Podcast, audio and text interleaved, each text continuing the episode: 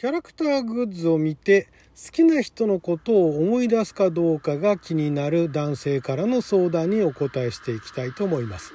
あなたの12分はちょっと拝借。こんにちは。ラジオ神の狼ふみかつです。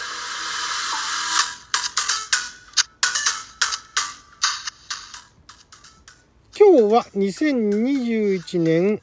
9月8日水曜日6曜は先方先負けでございます。毎週水曜日はネットに公開された誰に向けて相談しているのかわからない恋愛相談を勝手にピックアップして勝手に回答していく帰ってきた勝手に恋愛相談のコーナーをお届けしておりますが今回はこちらですね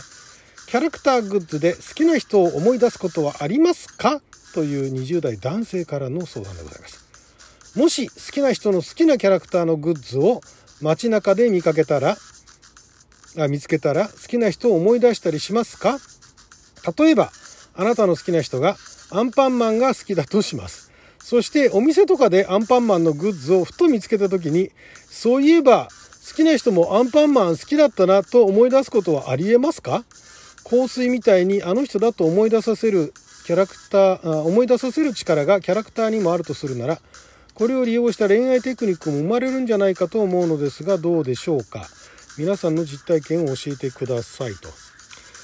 タグでアンパンマンってタグをしてますけどね。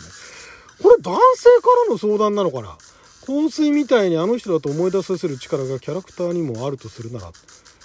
あんまり香水、まあ男性でもね、コロンとかね、つけられてる方もいらっしゃいますけれども、これどうなんでしょうね？私は、これあのー、昔あの結婚してた頃ですね、えー、その、結婚していた奥さんがですね、スヌーピーが好きだったんですね。で、しかも、ただ好きだったら、ここまで残らなかったと思うんですけども、そのスヌーピーのことを、スヌションって言ってたんですね。なんだか知らないけど。スヌション、まあな、その奥さんね、私のこともオカミンって言ってましたからね。お前もオカミンだろって言ったんですけど、オカミンとか言いながら、そのスヌーピーのことをスヌションって言ってたんですね。で、スヌションが大好きっていうエピソードを、そのお姉さんからも聞いて、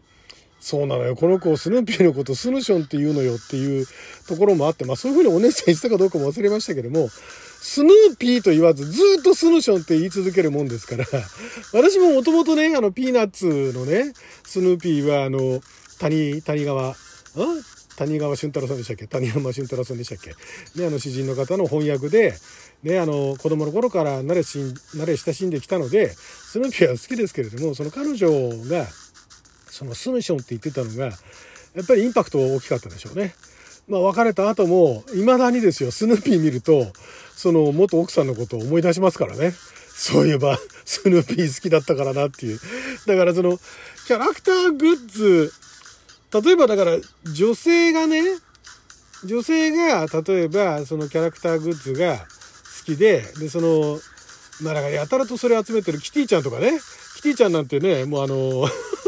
全国で、あるいは海外にもキティちゃんいますからね。だらキティちゃんのなんかあったら買ってきて、なんとか言う人もいるわけじゃないですか。最近は男性でもいるかもしれないですけども。ってなったら、そのキティちゃんを見たら彼女のことを思い出すっていうのもあるんじゃないですか特に別れた後。まあ、付き合ってる間でもね、まあ、キティちゃん見かけたら、その彼女のことを思い出して、じゃあ買って帰るか、みたいなこともあるかもしれないですけど、逆、男性が何か、その好きなキャラクターのグッズガンダム？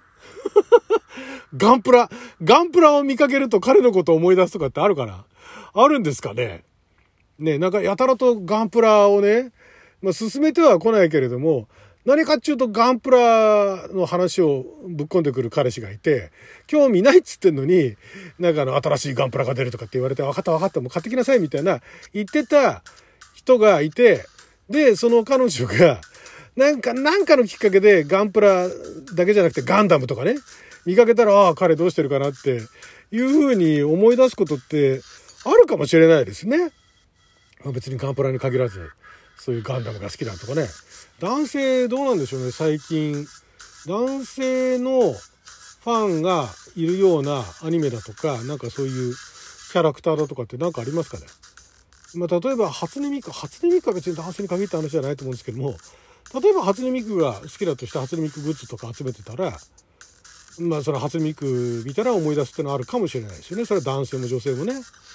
まあだからどれだけそのキャラクターに対して思い入れがあるかにもよるんじゃないですかその人が。ね。だから何かっていうとまあだからそういう趣味ですよね。そういう趣味をお持ちの方であればそのキャラクターのグッズだとかキャラクターの番組を街中で見かけたらその人のことを思い出すんじゃないですか、まあ、ただその話をどれだけしてで聞いてる方もどれだけそれを受け入れられるかですよね。例えば私が今女性と付き合ったとして、スカイリムがさ、とか言ってね、スカイリムの話を延々としたところで、何かの、何かの表紙にね、ベセスダソフトワークスのあの ロゴかなんか出てきて、あ、おかみさんどうしてるかなって思うかって話ですよね。そこまでね、そこまで一緒になって彼女も、わあ、スカイリム、わあ、みたいな感じになれば、ね、ベセスダっていう名前も、ね、あの、わかるかもしれませんけれども、そういう、ね、まあ、どれだけまずその人が、そのキャラクターなり、なんかなりに思い入れがあるか。で、その話をその相手にして、で、その相手も理解してるかどうかですよね。で、受け入れてるかどうかっていうところ次第じゃないですか。で、あれば、両方ともだから、その、もともとその好きなね、なんかのキャラが好きで、キャラだとか、そういうソフトだとかゲームでも何でもいいですよ。それが好きで、で、その話も、まあ、断ることにしてて、で、その彼ないし、彼女がそのことに関して好きだというのがわかると。っていうふうになれば、相手はその街中で見かけたら思い出すんですかだからじゃあ、ジャニーズ系のね、なんかアイドルが好きな女の子かなんかいて、なんとかくん、なんとかくんとか言いながらも付き合ってくれてるっていうね、相手がいたとしたら、そのなんとかくんが出てる番組見たら彼女のことを思い出すんじゃないですか。うん、そういう、そういうところはあると思いますよ。そんな、そんな感じじゃないですか。ね。だからどれだけ好きか、その人がどれだけそのキャラクターだとかなんかに思い入れがあるか。で、そのキャラクターのことをどれだけ、そのね、聞かされてるかっていうところによるんじゃないですかね。はい。じゃあもう一つぐらい行ってみましょうか。えー、好きな人がいます。脈ありなしとかで教えてください。10代男性。タイトルにもある通り、今本気で好きな人がいます。両方小6です。過去年低い。小6来ましたね。その人の特徴とか関係をざっくり書くと、同じ塾の人、過去他校、同じ私立中希望、私立中志望、性格が本当にいい。もちろん顔も。他の人に比べたらよく自分に喋ってくれてる。過去のか？共感してくれる。ここで質問です。1、脈あり脈なし ?2、どんな風にしたらちょっとでも疲れますか ?3、このぐらいの年でだいたいこれできたらモテるみたいなのがあったら教えてください。なんか追加情報書いて欲しかったら書きます。ちなみにその私立中は好きな人は絶対受かります。かっこ知らんけど。自分はわからんけど、絶対に受からんっていうことはないと思う。この人関西の人かな。これ、これも男性なのかな？男の子は書いてんのかな？わかんないですけど、まあじゃあこれ男の子と前提して、一応10代男子ってね、マークがありますからね。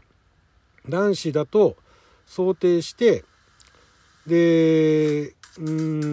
ん、脈ありか脈なしか、これ、あれだな。わかんないね。この、これだけじゃ何とも言えないね。共感してくれる、だから他の人に比べたらよく自分に喋ってくれてるのかとか言ってる時点で、この相談をしている人が相手のことを好きなのは分かったっていうね。だから相手がじゃあ、脈ありかなしかってのはこの情報だけでは分からないし、じゃあ何かの追加情報があれば分かるかっつったら、それもね、それもわかんないですよね。先週みたいにいきなり手繋げってわけにもいかないですしね。今だったらね、キャーセクハラって言われますからね。多分小6でも。だからそこはね、わかんないです。だから会話、本気で好きなんでしょ？だから好きなのは分かったと。相手にも好きになってもらうんだったら、コミュニケーションを取る機会を増やせばいいんじゃないですか？このぐらいの年で、だいたいこれできたらモテる。まあ、頭がいいとモテる。まあ、頭がいいだけでもあれか。頭っていうか、あの、テストの点が良かったり、あとはまあ、どっかのその私立中華なんかでね、合格っていうのが分かったらモテるかもしれないですね。あとまあ、スポーツができる人は全般的にモテますけれども。あとはまあ、でも、あれですよね。笑顔ですよね。あの、モテる、モテる秘訣かどうかっていうのは何とも言えないですけど、これも世代によっても変わるでしょうし、地域によっても変わるでしょうから、一概に言えませんけれども、常にご機嫌な人っていうのは、あんま嫌われないですよね。